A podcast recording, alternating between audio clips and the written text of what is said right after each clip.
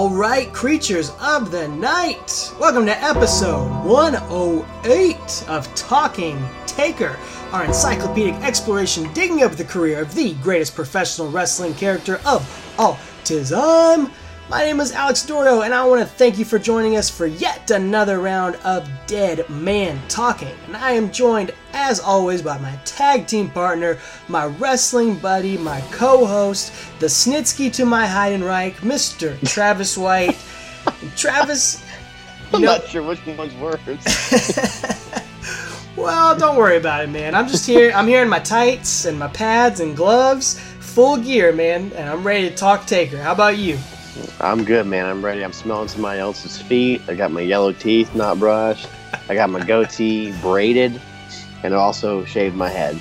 I look like a baby Kane. So yeah, yeah I'm ready to go, man. I saw you just kick your baby down the hallway. I did. Just kicked her straight to bed. So just punted her down the hallway, straight to bed. Well, of course, folks, we are here to talk Heidenreich yet again. We're kicking off 2005 with the 2005 Royal Rumble and our first casket match in a long time. Hold yeah. on to your belt buckle, frog legs. It's going to be a good one.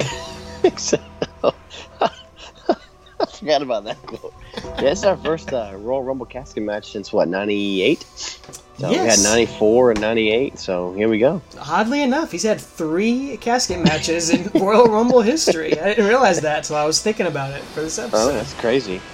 Plus, we hadn't seen a, we didn't see a casket match the entire uh, Biker Taker run, so this is kind of fun to go back and revisit that, you know, old persona and old gimmick matches from those times. So it'll be kind of fun to, well, it might be kind of fun to run through this. We'll see. Well, yeah, I would say, you know, uh, uh, to quote the uh, artists that I used in our podcast last week, it's been a long December and uh, really a long 2004. And yeah, maybe there's reason to believe this year will be better than the last, but not quite yet. not, not to start off with. Maybe we'll get there. Yeah, you wouldn't know that in January of 05 that things could get better. So, but but I do love casket matches, man. I, I, maybe Hell in a Cell is probably the best Undertaker related matches quality wise, but for me, man, I just have nostalgia for the casket matches. Uh, that's what that was like the peak of my youth was seeing him uh, put Yokozuna in the casket match and Kamala. So that's just oh, something. Yeah. It's so over the top, but yet I just buy into it with the casket match, man. I, I don't know why. Absolutely, it's fun. It's fun. It's a nice change of pace, especially with old Heidenreich here. So it's fun to add a gimmick here. So.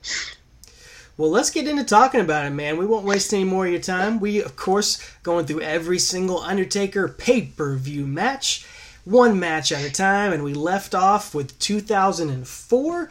We finished it off with Armageddon and that big fatal four way match, and The Undertaker looked like he was rolling to victory, but of course was interrupted for the second time in the past few months in a title match by Heidenreich, who at least he didn't run him over with a Bronco this time, Travis. But uh, he did he did cost him the match here, and as you can imagine, uh, things are going to only heat up from there as we Take the time travel on horseback to December 16th, 2004, SmackDown here.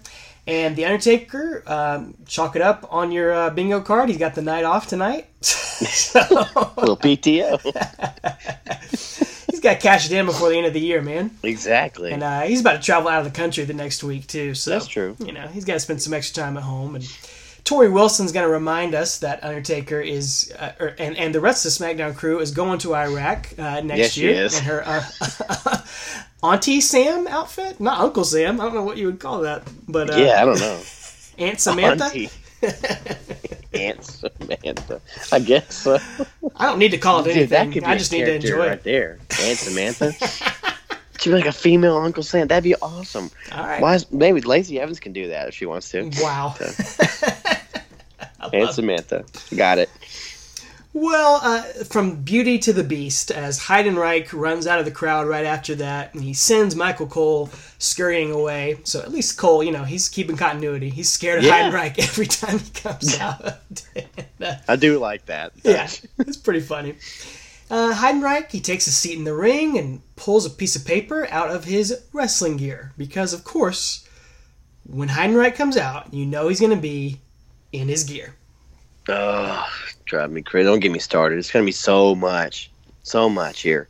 doesn't have a match, just in the audience in gloves and tights and knee pads and all that. Yeah. Uh, and no Paul Heyman, interestingly enough. We're not going to see Paul Heyman here for a little while. Uh, it's kind of weird. But he hops into the ring and uh, has a little poetry smackdown for us. And let me see if I can. Uh, let me see if I can impersonate Heidenreich a little bit. The Undertaker has reigned supreme for so long, but things are changing with Heidenreich's dawn. His bell would toll, and all the time would draw near. Opponents' hearts would tremble with uncontrollable fear. But there is no fear in the heart of Heidenreich, whose sole purpose for living is the destruction of life. A megalomaniac has taken control and has shown the dead man his time is running low. Taker has beaten me once, but I got him twice, costing him the championship gold. Two triumphs for Heidenreich. Taker's never faced one quite like me, twisted, depraved, and at peace with insanity. The time is drawing near for us to meet. The second clash is coming, but who will taste defeat? And that was a poem by Heidenreich. Very good, very good. Who would taste defeat? That would be Snitsky. know,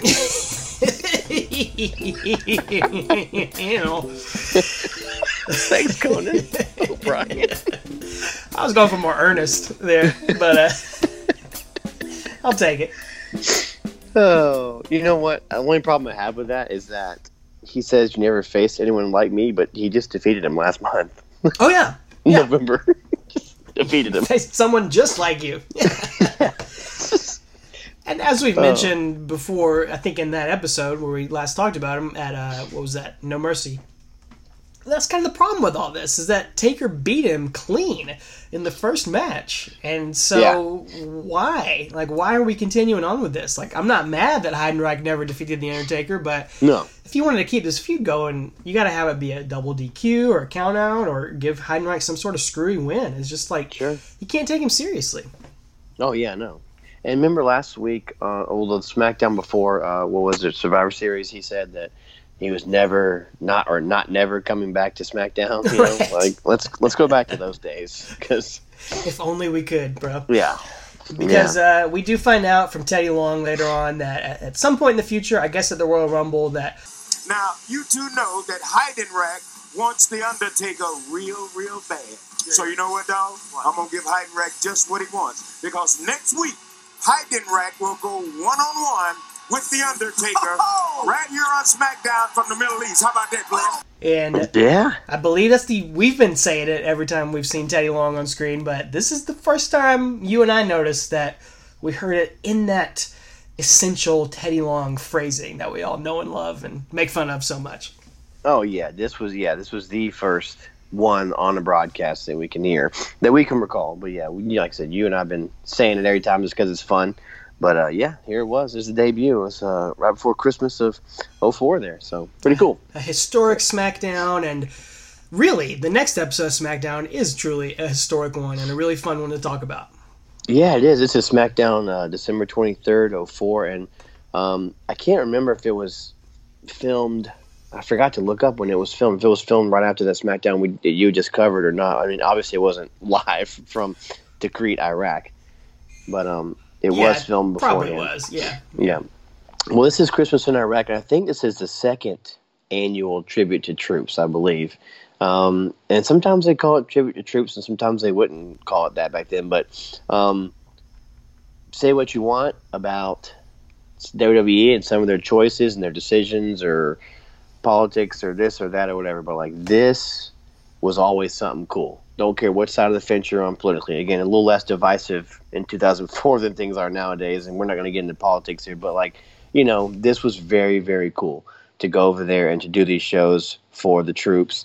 Uh, and I, I believe wasn't JBL one of the like for a shoot one of the guys that spearheaded this thing like backstage. He was, yeah. I think he was the one who came up with the idea and pitched it Yeah. and all that. So, you know, we give him a lot of crap, and we've come to appreciate him more from Sure. watching this, but we still give him a lot of crap. But uh, it's cool. You see him during this show a lot. He's the champ, and he's getting to interact with the troops, and you know, it's just it's really cool to see him like that and to see how much.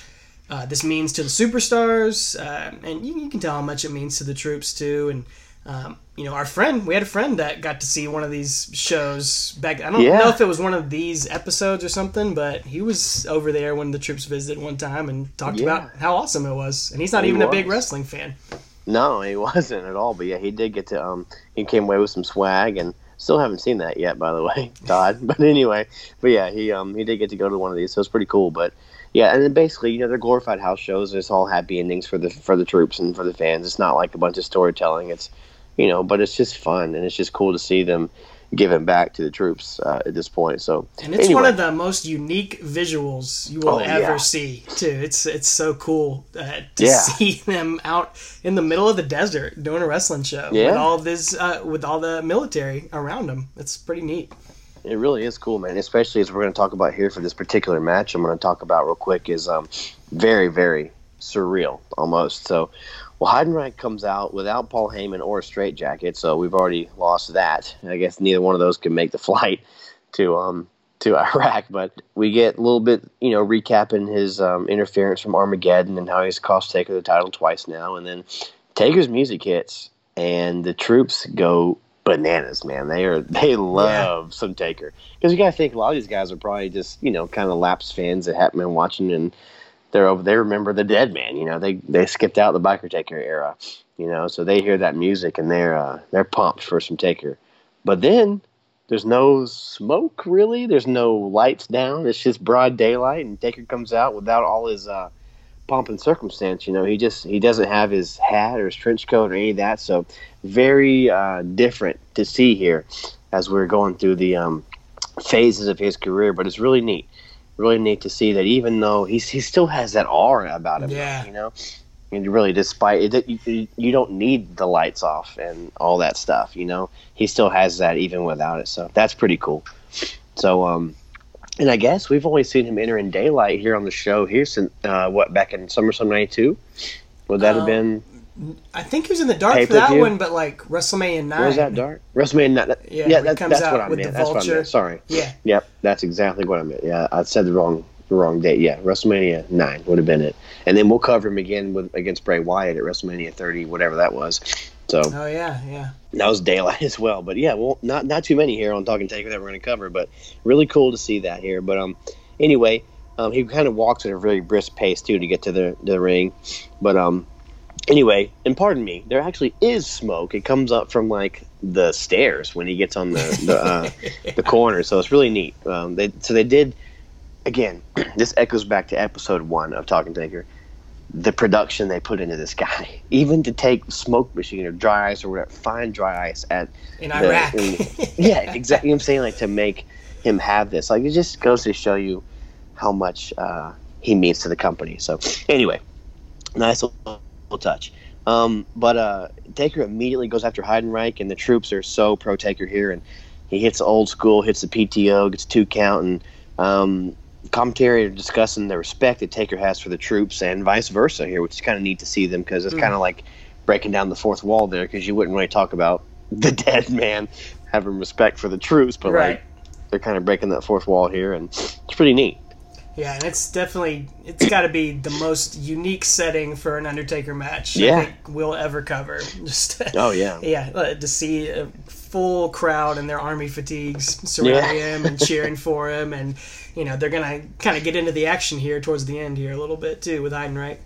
Oh yeah, they are. So, and Taker basically hits all his signature spots. Again, this is a glorified house show, so you got the big stuff that's in the crowd home happy. And uh, again, I can't put over how much the troops love Taker here. So they're chanting Tombstone, Tombstone, Tombstone. That- That's what they remember, you know, from their childhood. So he goes for a choke slam instead, though, which is kind of funny. so, and uh, Heidenreich knees out of it and leaves the ring, and he's kind of attempting to leave through the crowd. Um, and Jimmy Korderas counts him out, and the troops boo Heidenreich uh, tremendously. They hate that he's trying to leave and that they didn't get to see, you know, a full on match. And um, They don't let him out either. Like They don't wanna let him through, literally yeah. trying to leave through the crowd, and they Yeah. block him from jumping into him. yeah, they like won't let him go through. They didn't. th these aren't plants in the audience. These are legit troops. Yeah, so they won't let him by. So it's pretty cool. So the match ends in a countout victory for the Undertaker. So kind of a screwy thing. So the story must continue and go on. And um, one little thing I want to mention too is that throughout the night they're showing, like you mentioned earlier, glimpses of the superstars and the wrestlers with the the uh, troops, and you can see a little bit of Taker with them too. He's kind of basically looks like the American BA. He's just himself.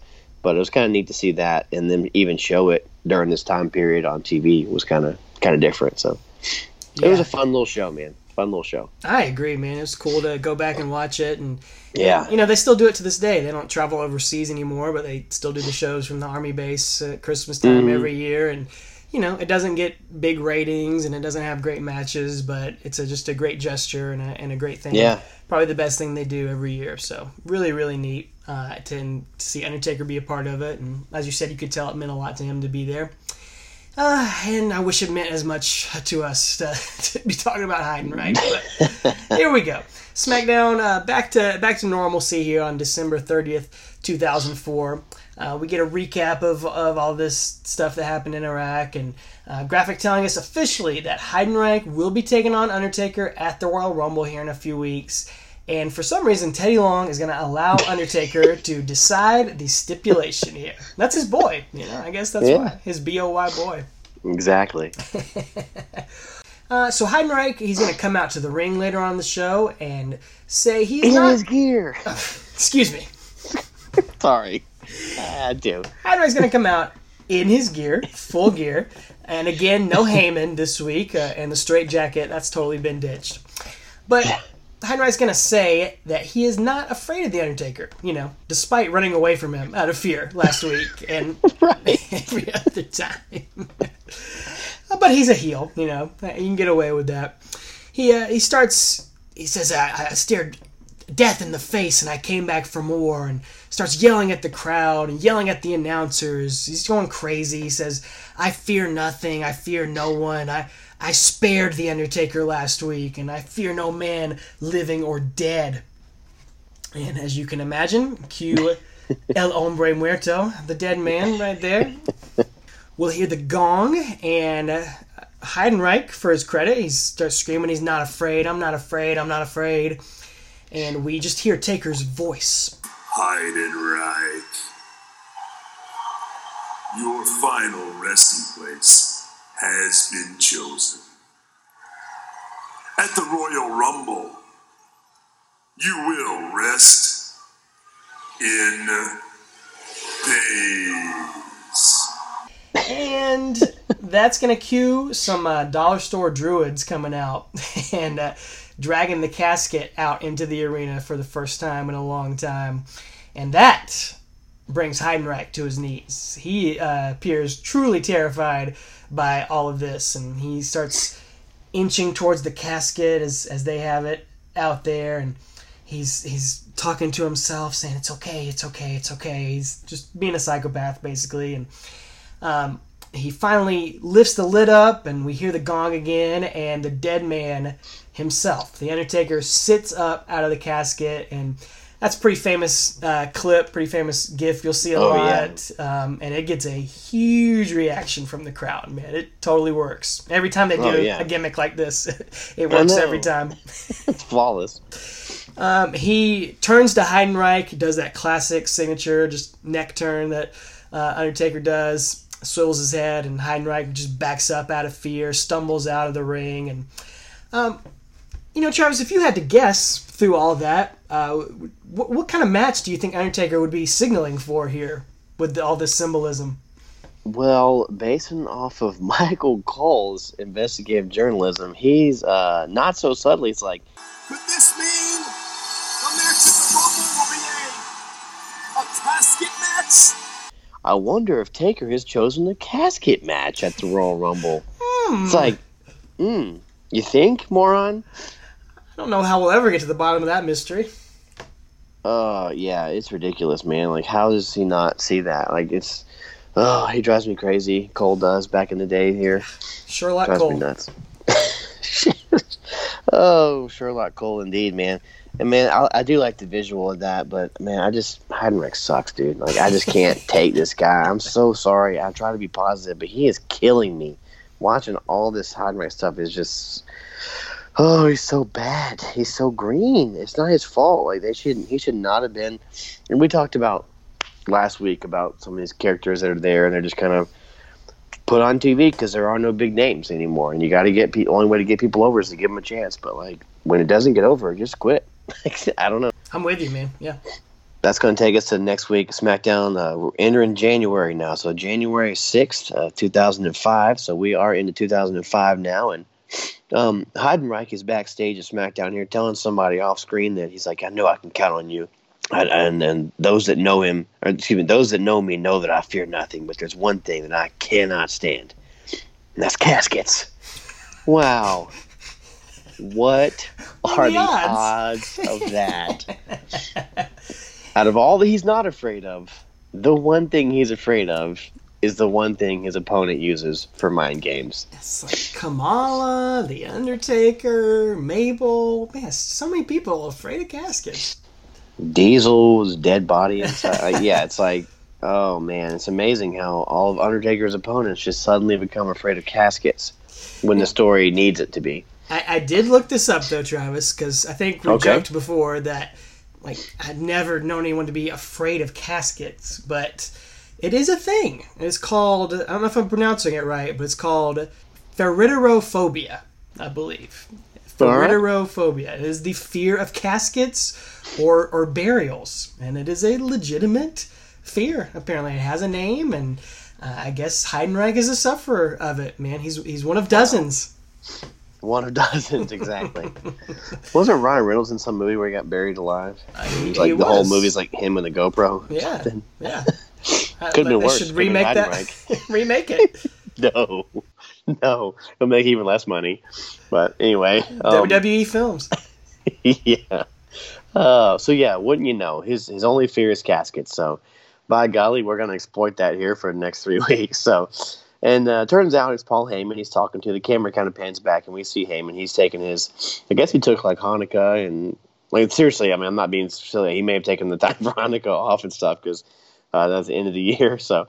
But uh, anyway, he may have a little bit of PTO stored up too, as well. So he's going to need his working shoes here coming up soon. But um, so he says, you know, I'll have this casket match stipulation changed for Royal Rumble. So later on, we see Paul Heyman and Heidenreich talking with Teddy Long, and he's like, I want you to reconsider this abhorrent match with Taker at Royal Rumble.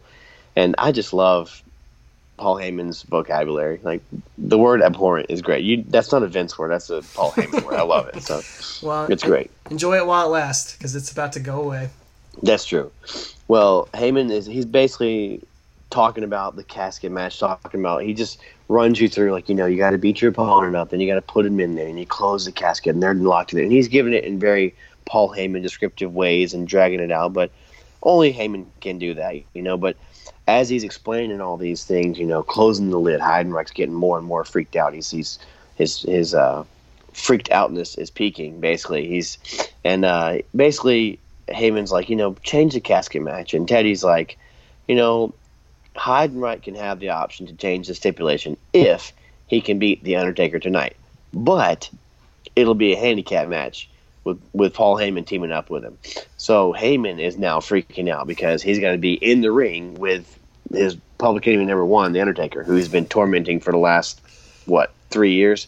Yeah. So basically, so this is going to be a neat little little twist here on this feud. So I do appreciate what's to come here. So uh, later on, we see another backstage with Heidenreich punching a concrete wall in his gear, and uh, Heyman comes up is like, you know, we're, we're next, and uh, again he says, uh, He- Heidenreich's like, I'm not afraid of anything but caskets. so again, and it's just and a funny little moment here. Heyman's like, I'm not afraid of anything. Anybody. It's just that casket. John, if you win this handicap match tonight for us, you'll never have to worry about that casket stipulation at the Royal Rumble again. Because if you beat The Undertaker tonight in this handicap match, we get to pick the stipulation for your match against Undertaker at Royal Rumble. Okay? And just so that you know, so that we understand, if Theodore Long didn't order this match, I was going to volunteer to fight by your side tonight. Because I believe in you. just being a slimy little heel. I just I do love Heyman's slime ballness. Uh, it's not even a word, but I'd love it. And he makes up for Heidenreich being in his full gear because he's going to come out to wrestle in his suit. yes. no gear. Yes. Exactly. Yeah. Heidenreich is out there, and Heyman's in his suit, and Taker comes out with his usual entrance, and uh, Cole and Taz are recapping everything that you know Heidenreich and Heyman had put Taker through over the past few months, and And Taz, Taz ludicrously says on commentary that, well, this match ought to be just as good as Rey Mysterio versus Eddie Guerrero from earlier tonight. holy crap! I can't believe he said that with a straight face. Wow, his frog legs must have been cattywampus to that point. Buckle up, frog legs. Dude, how could this be hold a candle to Rey and Eddie? That's ridiculous. Different strokes, man. I guess, man. So, but dude, this match basically it's it's Heidenreich versus Taker, and you know, it, in a weird change of pace, Taker's using lots of arm drags and lots of like really quick offense here, but. I absolutely the star of this match is Paul Heyman holding the tag rope. Of course. holding onto the tag rope like he's actually going to get in the match. So, oh, I absolutely love that little that little touch there. It's great. So, um, anyway, toward the toward the end of the match, Taker uh, gets on his knee, and the match is not over, but he motions to the ramp, you know, in his Shakespeare pose, and we get that Gregorian chants, the Latin chanting, and the purple lights and smoke, and two sets of druids are going to bring out. And excuse me, two sets of rented druids are going to bring out two caskets. We assume one's going to be for Heyman and one's for Heidenreich. So I believe investigative journalist Michael Cole helps us nail that right on the head. Thanks, Cole. yeah. And um, Heidenreich is basically going bananas in the ring. He's going absolutely nuts because, again, he's scared of them only. And uh, Taker raises his hands, and the casket lids are going to lift up once they make it to the ringside. So Heidenreich, in this moment of just pure insanity, he just freaks out and tags Heyman in, who's already in the ring. They're like in the ring together. He's not even holding tag rope. He Not a legal tag. yeah, he tags Paul Heyman and then just pie faces him down to the to the mat. And uh, in a in a moment that echoes back to the tribute to the troops, uh, Heidenreich bells out the ring and goes to leave. And Taker does a quick head turn that he's so good at and locks Heyman in his sights. And Heyman is doing his best, Paul Heyman, begging off. And Taker takes him to Tombstone City and then rolls that fat penguin into the casket slams the lid down and the music hits and the purple lights go on. So i guess it's technically a it's not really a win. Uh, i don't know. I guess it's a win. I'm not really sure.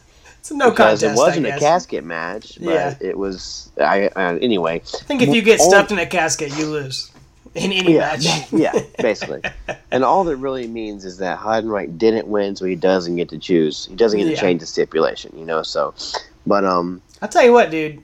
I'm surprised by how many tombstones we've seen Paul Heyman take. Like, I gotta give it up. Another thing to praise him about, man. He takes a friggin' tombstone like a champ. He does. Well, tell you what, buddy. Unfortunately, that's to be the last one we're to see for a while.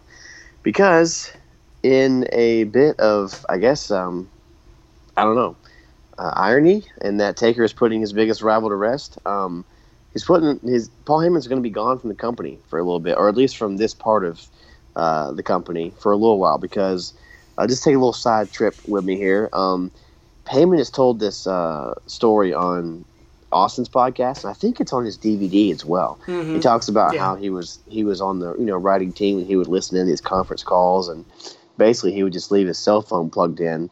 Uh, so we'd be charging and he was on the conference call for Raw and then for SmackDown you're supposed to beep in when you're supposed to. But anyway, long story short, he forgot he, he would listen in on the Raw calls and his phone wasn't plugged in this time, so it, it, it died and when it died, the conference call said so and so has left a con- has left a call.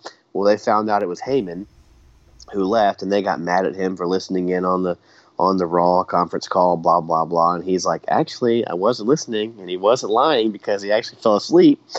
Turns out he'd been listening the prior six weeks to all the all the creative for Raw, so he didn't lie in that he wasn't uh, listening to this particular night, but he did. Uh, he did listen to the previous like month and a half's worth of creative for Raw, and that's how he helped write SmackDown.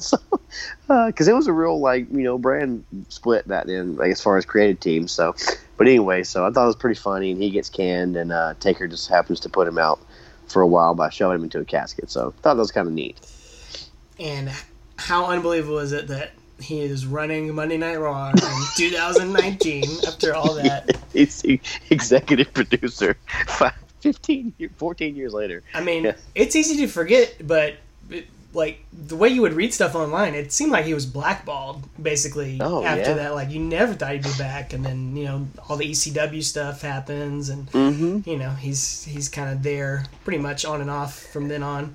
Um, Yeah. yeah, has a couple different runs, but yeah, crazy and unfortunate that the Undertaker's greatest rival is gonna uh, go by the wayside here. But obviously, Well, fortunate for Heidenreich too, because he's that's all who's helping keep him Yeah, seriously.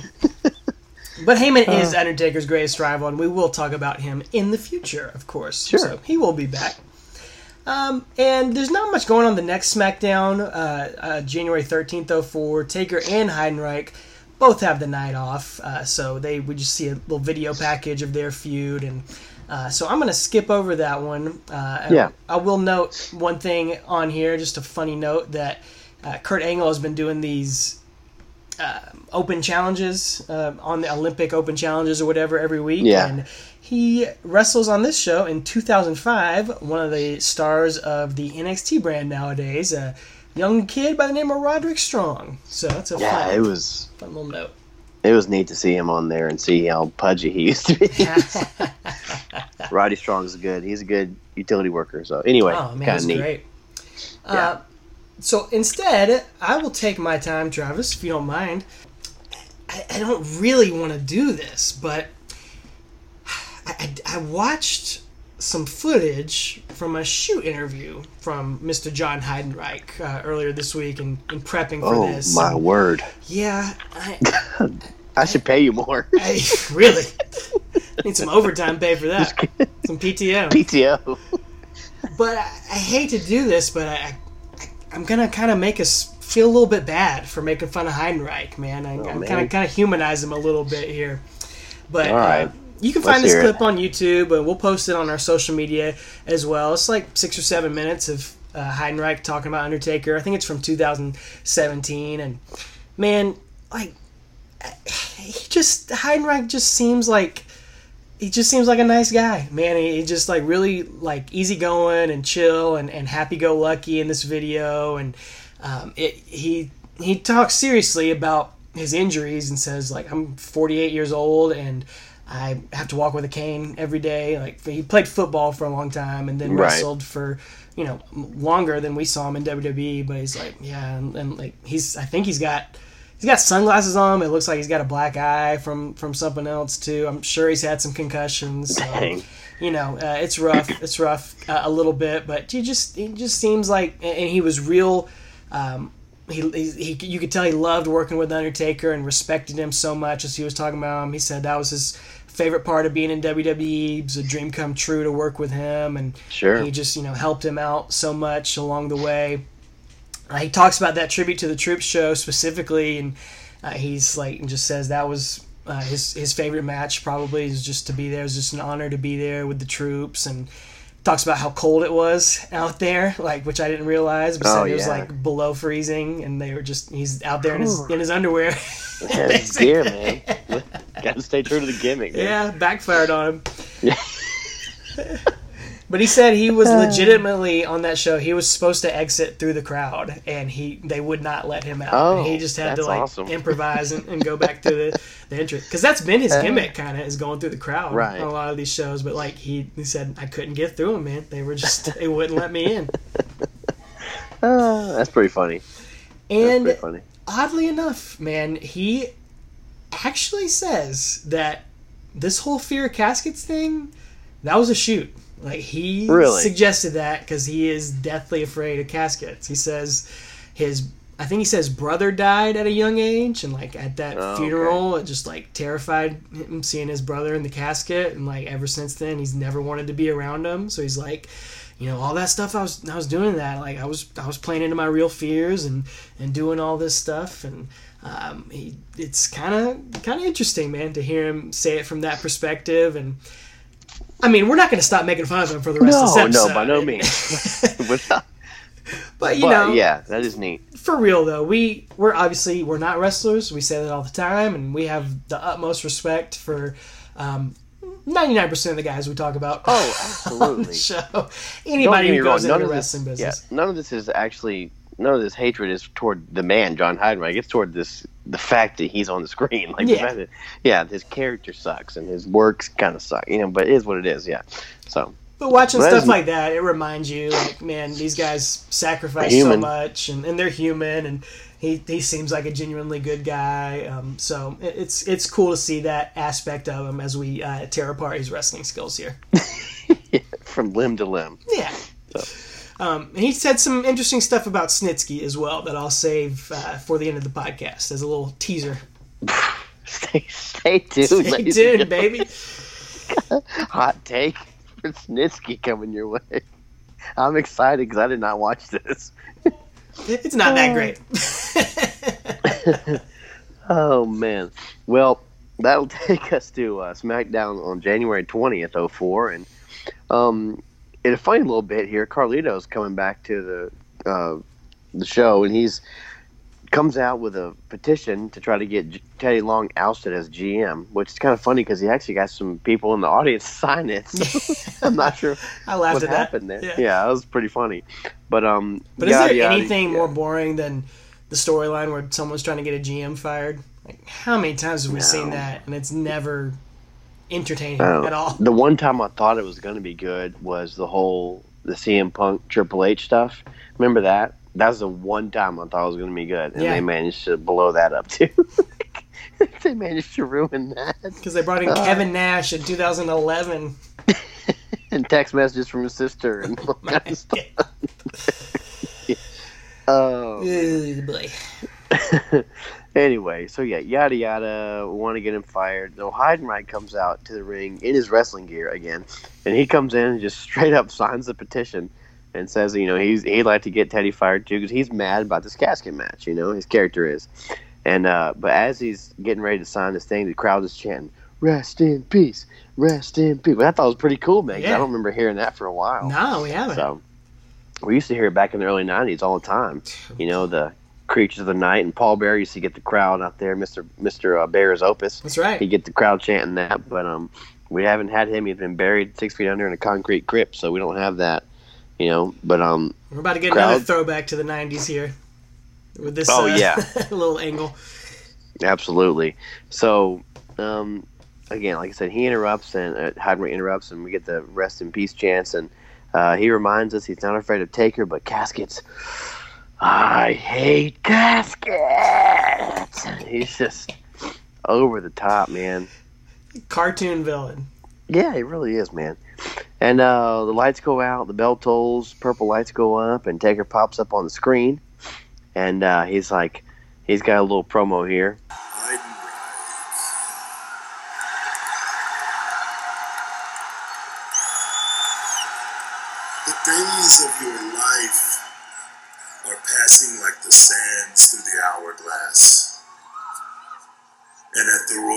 Rumble, the hourglass will be empty.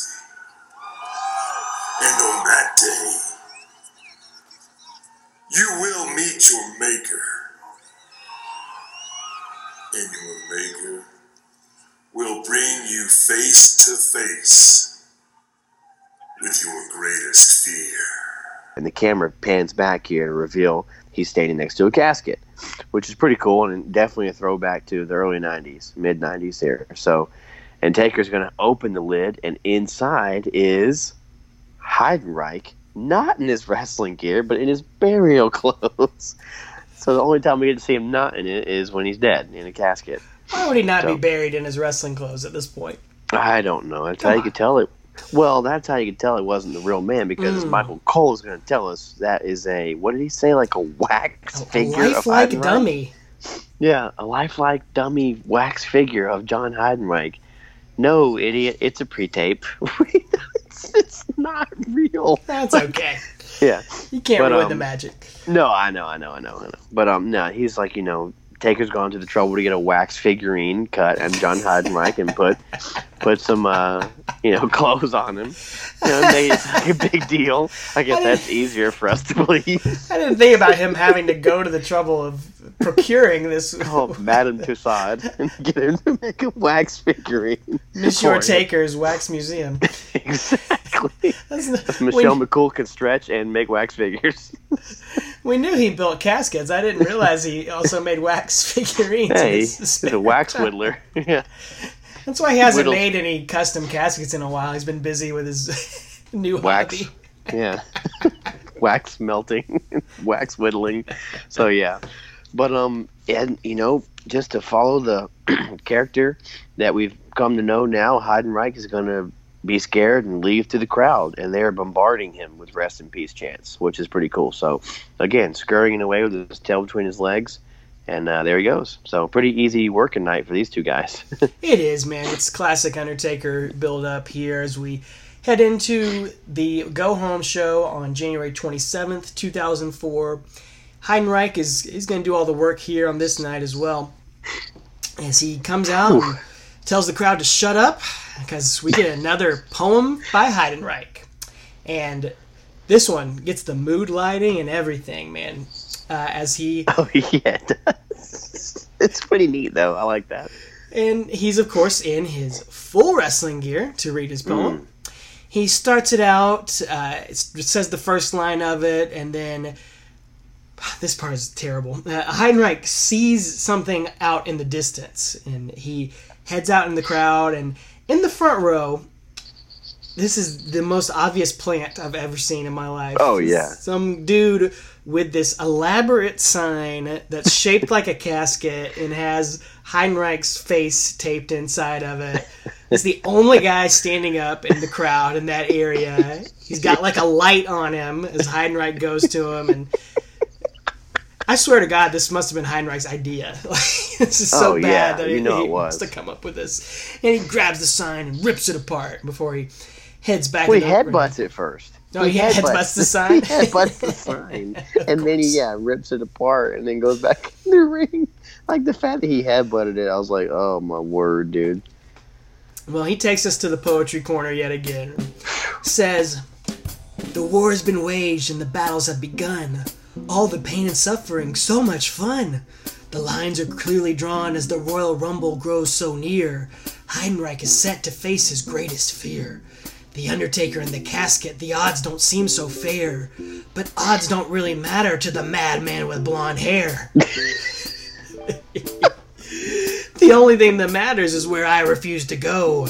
Inside of a casket. No, no, no. And at that point, Heidenreich begins foaming at the mouth. Contracted rabies. I kid you not.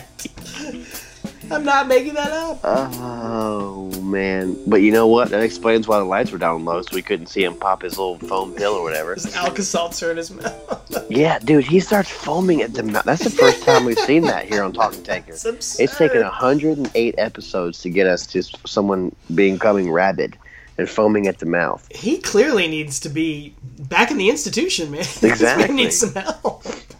He needs. Yeah, this is not. This is not well. He's And- not well. And that's how we get to the Royal Rumble with Heidenreich foaming at the mouth. There's no Taker sighting or anything. nope, that's uh, I'm buying that pay per view, man. Did you see, man? He made him. He made him foam at the mouth. I got to see how this ends. Here's my Like- forty bucks. Right. People definitely weren't shelling out just for this match. You know, that was not selling any tickets to this show. Maybe that's how they why they had to add the casket because I was like, uh, Oh yeah, you gotta have something here. this is something else. Well, buddy, that's going to take us to Royal Rumble 2005, uh, January 30th, 05, from the Save Mart Arena in where are we? Uh, Fresno, California. Oh, thank you. A little throwback to JB out there. A little Fresno, California. So, yeah, um, dude, great theme song here. Find the Real by Alter Bridge. Talk about good songs and good wrestling songs. Any Alter Bridge song. Uh, they were always a good. Uh, they were always a huge fan of them back in the day. So oh yeah, I love these guys back then too. Saw them in concert shortly after this, and I don't think I knew that. blew my song. Man, me, Todd, and uh, Kevin went song. Nice. So yeah, it, It was, was a blast, man. It was in Atlanta. Yeah, it was a blast. So really, really good. Are oh, they? yeah. Do they still play? Yeah, it just in fact, their new album comes out in, in October of this year. I think so. Free I haven't plug. listened much since their second album, but they're a little getting a little too hard for me, a little too metal. But anyway, they were definitely, um, you know, out of the. We talked about Creed on here, and out of the ashes of Creed Sure. rose a phoenix. You know, out of their own prison and reshaped by human clay, and how they've been weathered and they've become alter bridge. Uh, folks, that was totally off the dome with Travis. He did not have that in his notes. It just came naturally out of him. I'll take a minute. I'll go sit timeout. Now, what was the the first Alter Bridge album with? Um, what was like the main single off of it? Uh, Open Your Eyes, and then Oh. Metalingus, which was Edge's theme song, and then this one, Find the Real. Open Uh, your eyes, man. I, I had Yeah. that album. I listened to that one. Uh, Yep. A lot.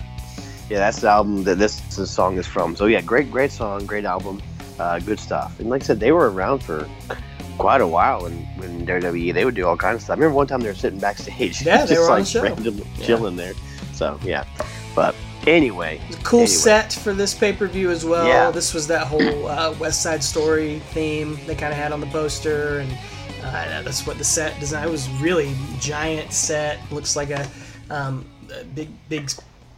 I don't know the street corner and Yeah. bridge over it, and fencing and the cityscape backdrop. Just really, really neat. Uh, really, probably the best set we've seen in a, in a while on here. probably since Mania last year. Yeah, Yeah, That's very it. cool. And uh, this one is gonna go on second on the card uh, after yeah. uh, tough act to follow. They got Edge and Shawn Michaels in a match that I kind of forgot it ever happened, but uh, yeah. pretty neat to see those guys going at it during this time period. Yeah, good luck, kids. Good luck following that. Like you gotta follow Edge and HBK Yeah. wrestling for 20 minutes with a casket match with Heidenreich. It's like, And plus, they Oh. got to follow uh, this classic segment where Eddie Guerrero steals Ric Flair's number for the Royal Rumble. Oh, yeah. that yes. cracked me up still watching. it. oh yeah, But uh, we do see a little backstage segment with Snitsky and Heidenreich before the match, sort of a callback to Survivor Series and their little meet cute uh, back then. And uh, Heidi is uh, moaning and groaning backstage about how much he hates caskets. And Snitsky interrupts and finds him and says, I don't like them either, but I like you, John. And John says, I like you, Gene. Not Eugene, but Okay. you, comma, I like you. Gene. Yeah. Gene. Yeah, nobody says- liked you, Gene. He says, I still hate caskets. And Snitsky says, Well, I have an idea. And then Heidenreich says, That sounds good. and that's it. He doesn't need to know the idea. It just, Oh, you have an you idea? Have an idea. Sweet. Sounds good. Yeah. I've never had one of those before. I'm down. Like that's a brother. Like he's he's with him to the end. Like the fact that you have an idea, I'm down with that. Like let's do it. doesn't doesn't ask questions. He's just there, man. We'll go wherever you will go. the calling. oh man, exactly. So yeah, there you go. We get that's the second meet cute between these two guys, and uh, whew, it was not cute. There was a lot of meat though. That's for it was a lot of meat.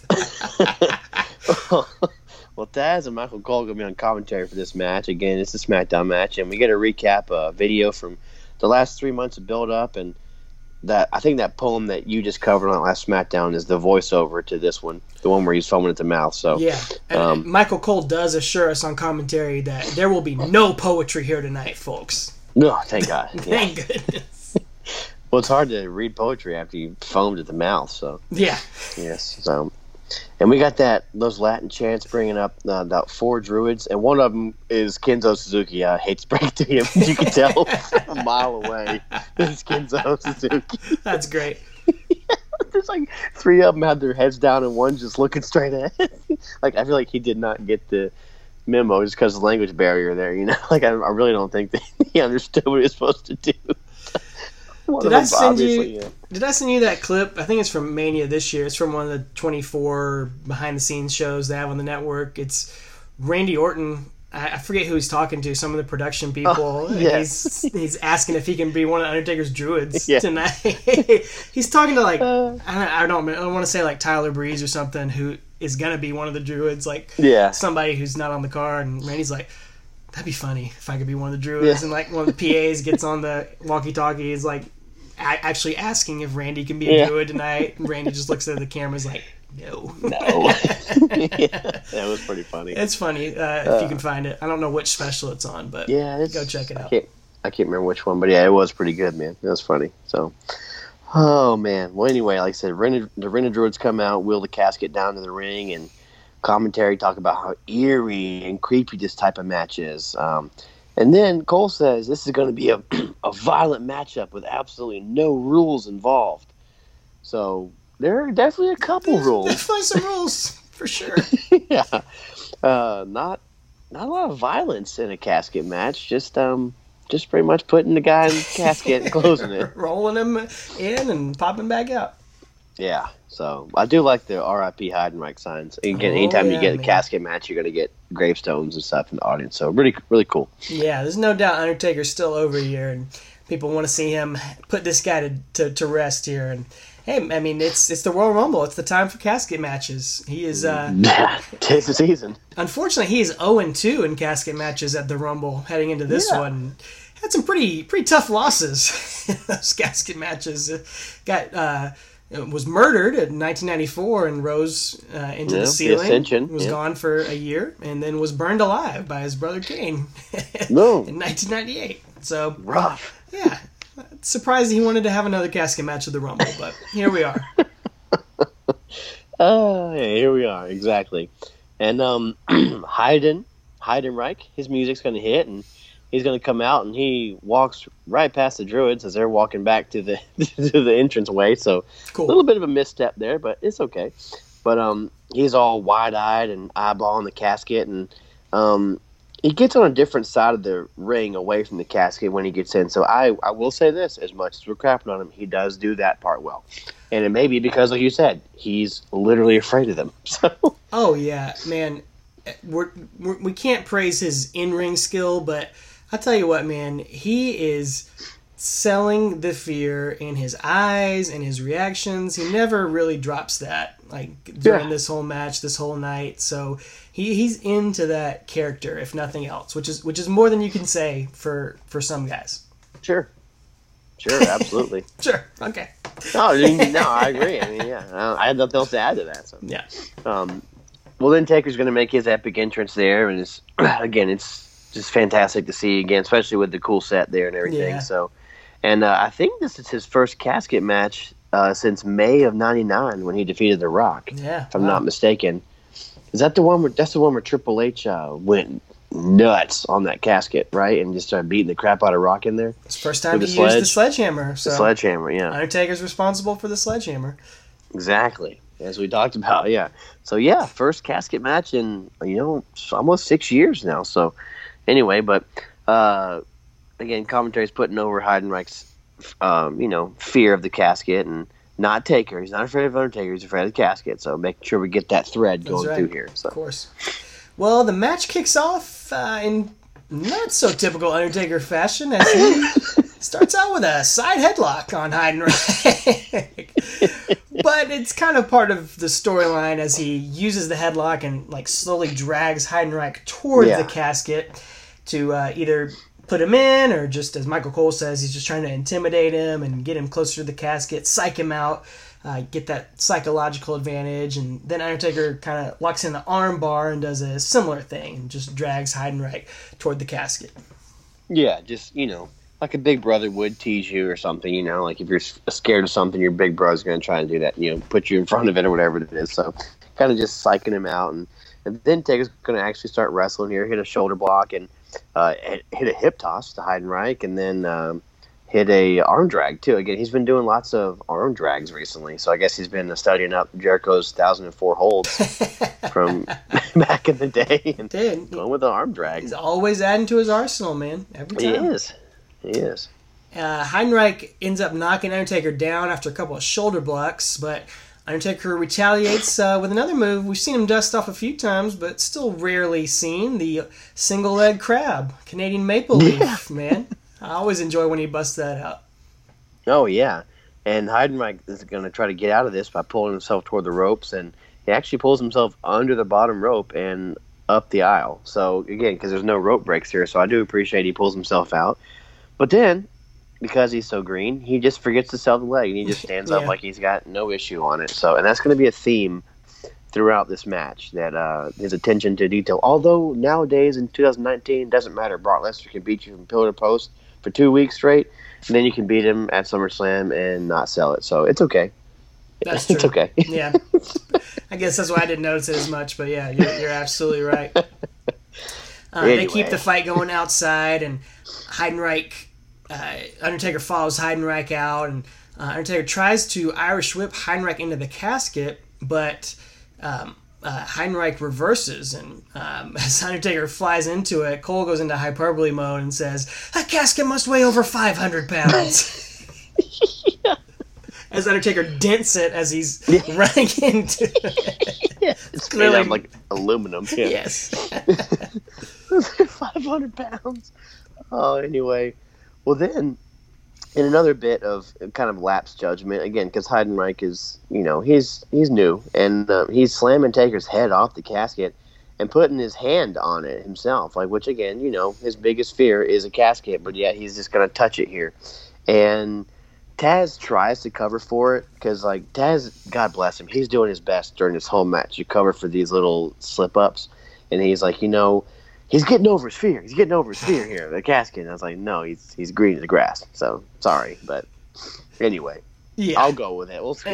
I'll, I'll back off. You'll buy into Let's into go with it. Yeah, not really, but for the sake of not be sound like a Mino, I'll go with it. So. Well, he gets over his fear of the Undertaker and starts throwing hands with him in the corner, man, uh, and using it's pretty much his main offensive move, his punches here.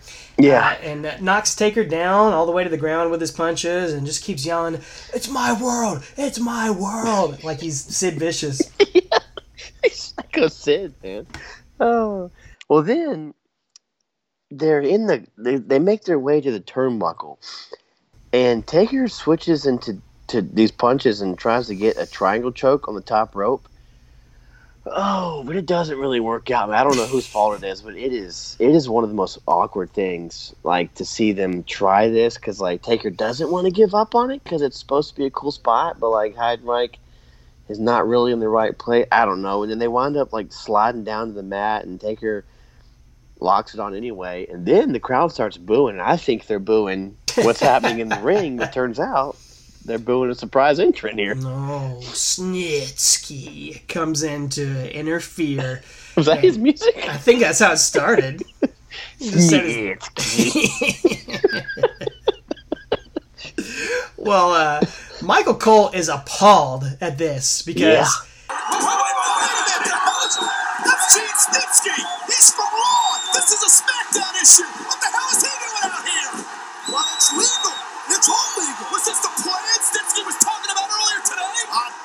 I guess so. Said he had a... You gotta be kidding me! good heavens, how dare he interrupt a SmackDown issue? Well, keep in mind, this is the Royal Rumble where 15 guys from Raw are going to compete with 15 guys from SmackDown in the main event. So I think it's okay, Cole.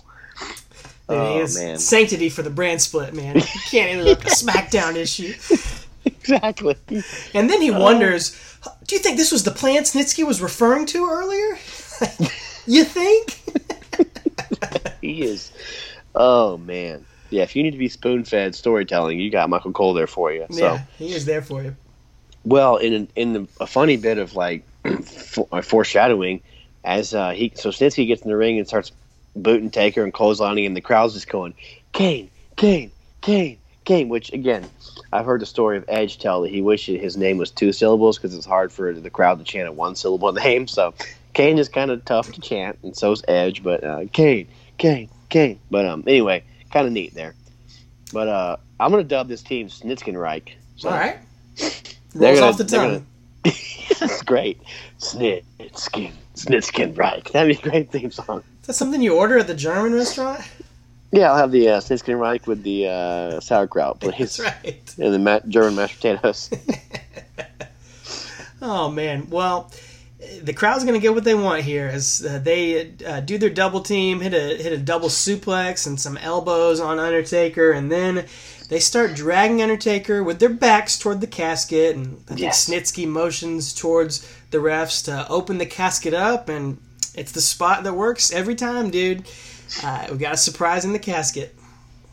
Oh yeah, Kane pops out of the casket too, an enormous Oh pop. my god. You would have thought Hulk Hogan just slammed onto the giant man when Kane popped out of his casket. It was oh. epic. Fresno loved this, man. They love some Kane popping out because again, that's what they've been chanting. That's what they wanted, man. They wanted that, and you, did- like, yeah, this is like the second coming of Hulk Hogan and Andre again. Like you said, man, it's just he's he could do no wrong here. Kane could. So I mean, and realistically, these guys have not been together since what, like 2001, like the early days Mm, of, yeah. of of the uh, the alliance and that sort of stuff. No, They're tag team yeah. partners, and they feuded uh, a year ago, so they have not been together as brothers of destruction here in a long, long time. So that's that's part of the hype here too. Exactly, it is because we're getting the old like Bros of Destruction as the Dead Man too. You know, Right. we haven't seen that in a long time. So, um, yeah, it's cool, man. And uh, Kane comes in there and behind both the heels and starts taking both of them out. And Dude, House of Fire. oh yeah, he sends both of them out of the ring like over the top rope and starts beating Snitsky to the crowd to the delight of Fresno. Man, they are just like said, they are loving what's happening right now. So Yeah, it, I got into it, man. I was into too. it. I love this part, yeah. this part only. This part. well, Heidenreich, uh, despite the distraction, he kind of takes advantage uh, of things here, and um, he gets over his fear and starts to roll the casket away from the ring. I guess because it seemed like well, maybe he just is gonna push it away so he can't have to get into it later Yeah. on. It, it doesn't really make a lot of sense at first, but you'll see why he's doing it here uh, after a minute.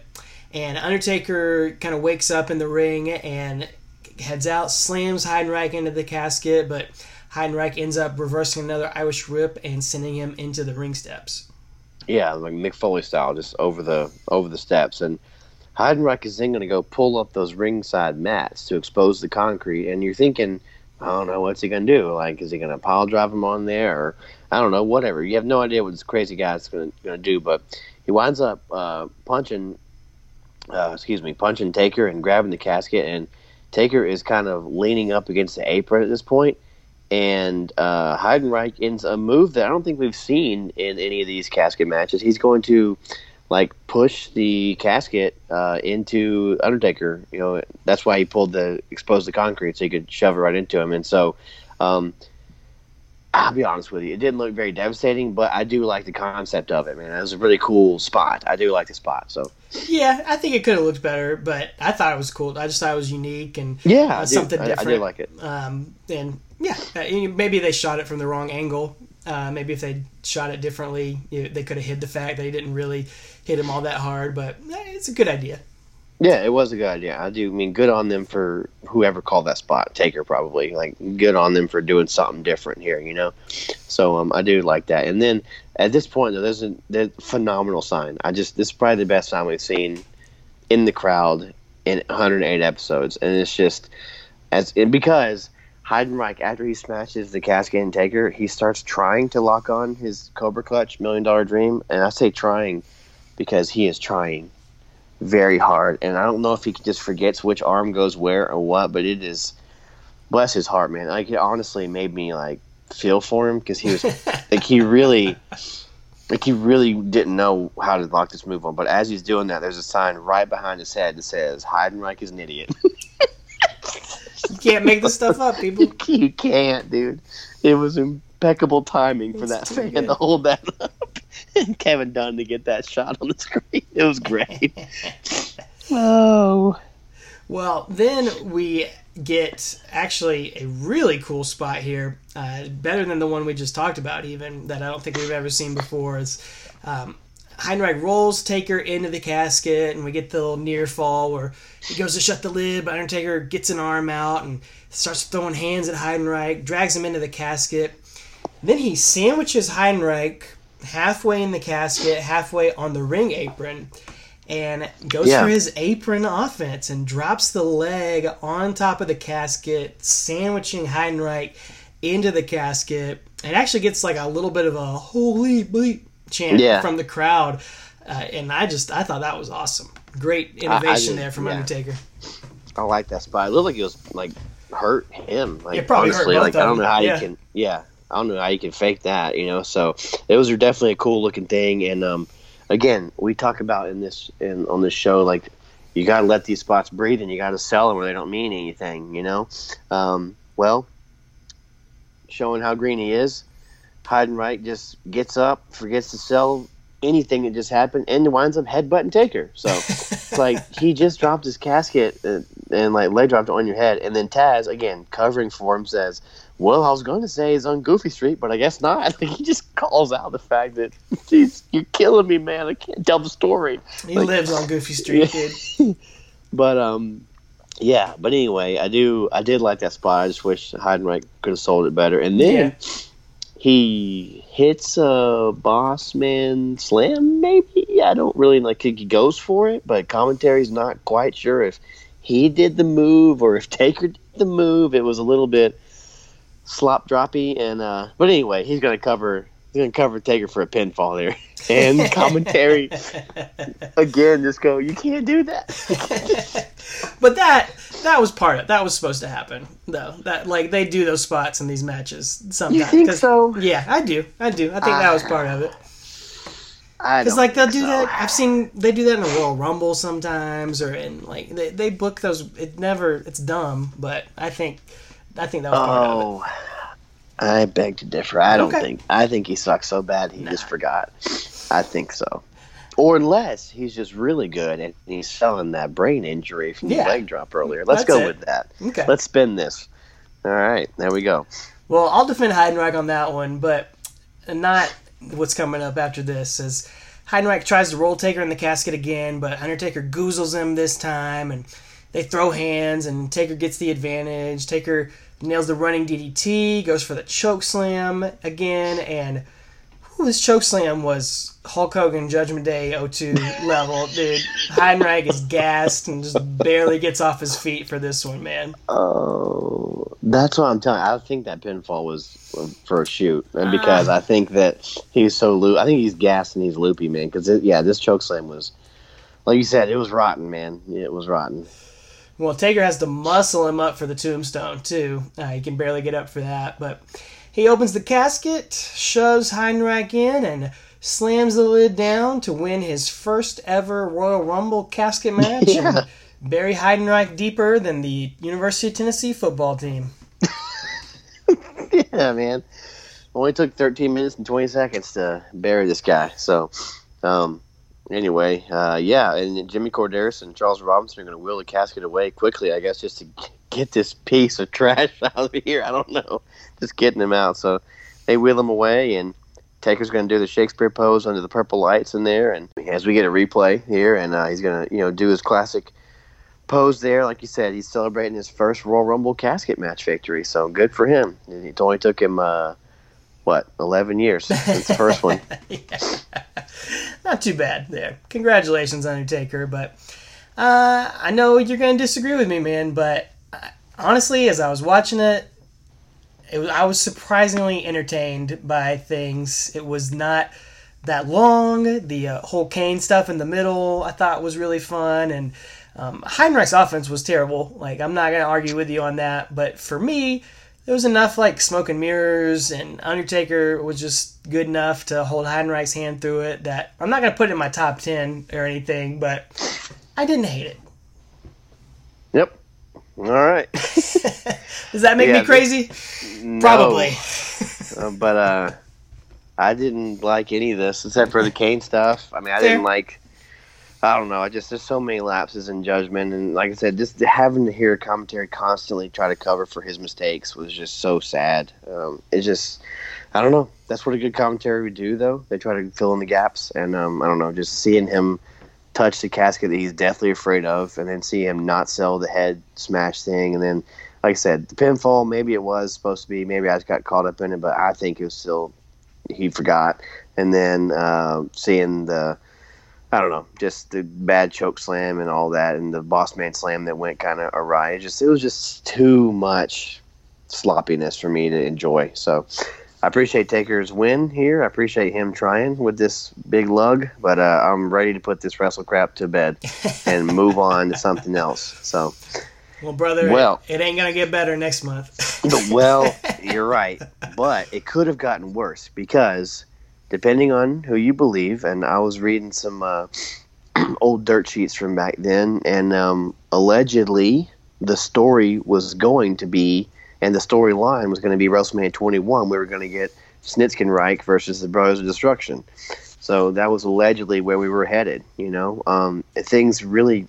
I know WrestleMania did change because I do remember the scuttlebutt back then too, being that um, I guess in the fall of 2004 it was supposed to be building toward Randy Orton and Triple H at Mania, Hmm. but then that Orton thing kind of fizzled out, and then they went ahead and dropped the title, and then they had Batista win the Rumble Yeah. and do him and Triple H. So, and then because as we're going to see, Triple Randy Orton's going to suddenly switch to a heel, and we're going to get him and Taker. You know, so they really reshuffled WrestleMania at the beginning part of um, 05 here, and allegedly we were going to get this tag team match, playa. So, um, thank God we didn't, and we got a, a match that I'm I am looking forward to. But in the meantime, we got to have a speed bump next week. Well, I'm not gonna say that we should have gotten that tag match instead, but I do think, and it does make me kind of sad that the Brothers of Destruction never had a WrestleMania match. They Yeah, never no. had a tag team match, and this would have storyline. It would've made sense. It No, would have yeah. made sense, and Absolutely. would have been an easy victory for Undertaker and Kane. I don't, I'm sure Taker and Orton, uh, you know, we'll cover it here in a, in a couple weeks, but I'm sure that's going to wind up being a much, much better match. But Yeah. uh, especially as hot as they were on this night and how, how much the crowd was into it, man. Oh yeah, It is kind of a shame that they never got to do that at WrestleMania. And who knows? you're right. They're, both their careers are not over. Uh, it, it may Sure. not may not be as crisp as it would have been back in the day, but we, we still may see that one time. Um, and They could they could bring Snitsky and Heidenreich back Oh, right now God. and do it at Mania next year, and it'd be just as good as it would have been in 2005. probably wouldn't mu- wouldn't be much worse. but um, Heidenreich does talk about that a little bit on that shoot interview and says um, he doesn't know for sure, but he, he definitely felt like that's what uh, the plans were originally, and he Oh, says that's like his big regret is they didn't get to. He, he never worked at WrestleMania in a, in a singles match. I think he was in a battle royal or two, but Mm-hmm. he, he said that bummed him out, and he, he thought him and Undertaker could have could have stole the show. Um, I don't know about that, but you know he's confident in himself. yeah, man, you got to have that. Yeah, but he does If you don't get in the business to be the world champ, then don't get in the business. You That's know, right. that's what Austin always says. He says he loved uh, working with Snitsky too, and they were just like two kids, basically two psychopathic kids, uh, like child's brains. Like, well, yeah, that pretty much you go. describes what y'all were doing. Um, Yeah, uh, yeah, what might have been, I think what you just said about the switch between Orton and Triple H to Triple H and Batista. I think that's what how we do wind up behind the scenes with Orton and Taker up against each other in that historic match. But hold on to your horses, folks, because uh, before we get there, we're gonna keep this train rolling, rolling, rolling on to the last ride and cover one of those matches where, where you look through the spreadsheet and, and you see it come up and you're like, huh? Because The Undertaker is going to wrestle on pay per view the man known as Horshu. Luther Reigns. Roman Reigns. Oh, dang it, Luther, Yeah, his long lost Oh. cousin. man. Yeah, we could never get an Eddie Guerrero singles match. No! but we got Luther Reigns. Oliver Twist himself. Oh yeah, we'll get into all that next week. So it's only going to be about a 15 minute episode. So guys. That's all right. Uh, no, I'm just kidding. you know. Uh, well, we want to hear your feedback on this one before we get to that one. So hit us up on Twitter, Facebook, and Instagram. Let us know, man. Do you agree with me? Do you agree with Travis? Did you hate it? Was it the worst? Was it not that bad? Did you kind of almost like it a little bit? Hit us up. We'll probably put a poll up for this one uh, for when we have one of our rare disagreements here on the show. Yeah, I'd love to call this the uh, first ever dumpster fire match at Royal Rumble. So We'll put that up there. Yeah, for sure. Leave us a Sorry. comment on social media or on any of our podcasting services. You know, leave a podcast on, uh, leave a comment on the podcast episode. Leave a rating. Leave a review. Uh, you know, it just takes a minute and it does a lot to help us out in getting the show. You know, spreading the word about it, getting it out there, getting it. Um, I don't even know what word I'm going for here, but anything you can do, and we do appreciate it. Any of you out there who spread the word about the podcast, who share it, who like it, who retweet it, who leave a comment and do all that good stuff, we really, really do greatly appreciate it. And of course, you can always show your appreciation at the TeePublic store by picking up a Talking Taker t shirt. We got all the different designs on there. You can get them in a sweatshirt or a hoodie. You know, it's, it's the fall now, so cool air's coming. You can, bundle up in your King of Gong style long sleeve Ooh, tee yeah. or, or hat or any of that good stuff. Get a get a uh, I'm a biker taker guy mug and warm up your hot chocolate in that as you uh, watch along with us. Uh, no Way Out 2005 next week. ooh, And uh, yeah, 2005, man, we're here, Travis. We're we're 15 years into the Undertaker's career now. You- We're we're basically halfway through it as far as the years go. I don't know where we are on the match count, but we're right. basically 15 years in, man. It's it's crazy that we've come this far, and I I think we gotta now that we're, we're kind of on the downhill slope. Hard to believe that we've gotten to this point, but. Isn't that weird? I, I think it's time. Man, I think it's time to start really opening up the invitation to the seat of the barbecue, to the Undertaker himself. Man, I, I've got right. an empty seat right next to me at my podcast table. The invitation is there, dead man. Whenever you're ready to come chat about your legendary epic career with us two guys for you know minimum 12 hours and we will buy you at least one plate of barbecue to do so Absolutely. we're ready to talk, man. The invitation is out there, and Travis, that's we, we, we're gonna finish his whole career, but that's got to be our goal, man. We gotta we gotta put it out in the universe and say we want to interview the Undertaker, have him as a guest on our podcast, some way, somehow. We'll travel to Death Valley. We'll do what it takes, man. But uh, Oh, we- yeah. we believe we're gonna start dreaming about it and start making it, start working to make it happen. Make it happen. You and the captain make it happen. Yeah, we'll fly out there. We'll fly you here. Wh- whatever. We don't care. we it's not Starcast, so you don't have to be pulled by WWE or anything. right. So they don't mind. So WWE's Anyway. starting a podcast network, man. You know, I'm, Hey, I'll, that's I'll true. for. WWE. that's true. I'd be happy to. Yeah. Bother me at all. So anyway, yeah, no doubt we'll have some Schmitz, uh, Schmitz barbecue. What's it called? Schmitz Family Barbecue. yeah, that's it. Um, I was thinking of Schlitz malt. anyway, yeah, Schmitz barbecue. We'll have that and uh, buy uh, buy one one round of uh, uh, brisket, and we'll sit down and talk for twelve hours about your career. That's it. Go through every match with you, piece by piece. So, anyway, well, ladies and gentlemen, uh, if you were there at the Save Save a Lot, no Save Mart uh, Arena, and uh, where were we? Fresno. Oh, Fresno. If you were there at Royal Rumble 2005, what what a classic ending. We haven't talked about that. What an ending of Oh, the show. you know, I mean, just talk about like, whew, there's an accidental ending with uh, both of them going over the top rope and then Vince coming out and literally tearing both his quads and somehow manning up and walking to the back. But seeing him on his butt pointing up at those two guys barking orders was, yeah, it's so surreal, man. Yeah. But anyway, if you were there, what did you think? What did you think about this match going on second?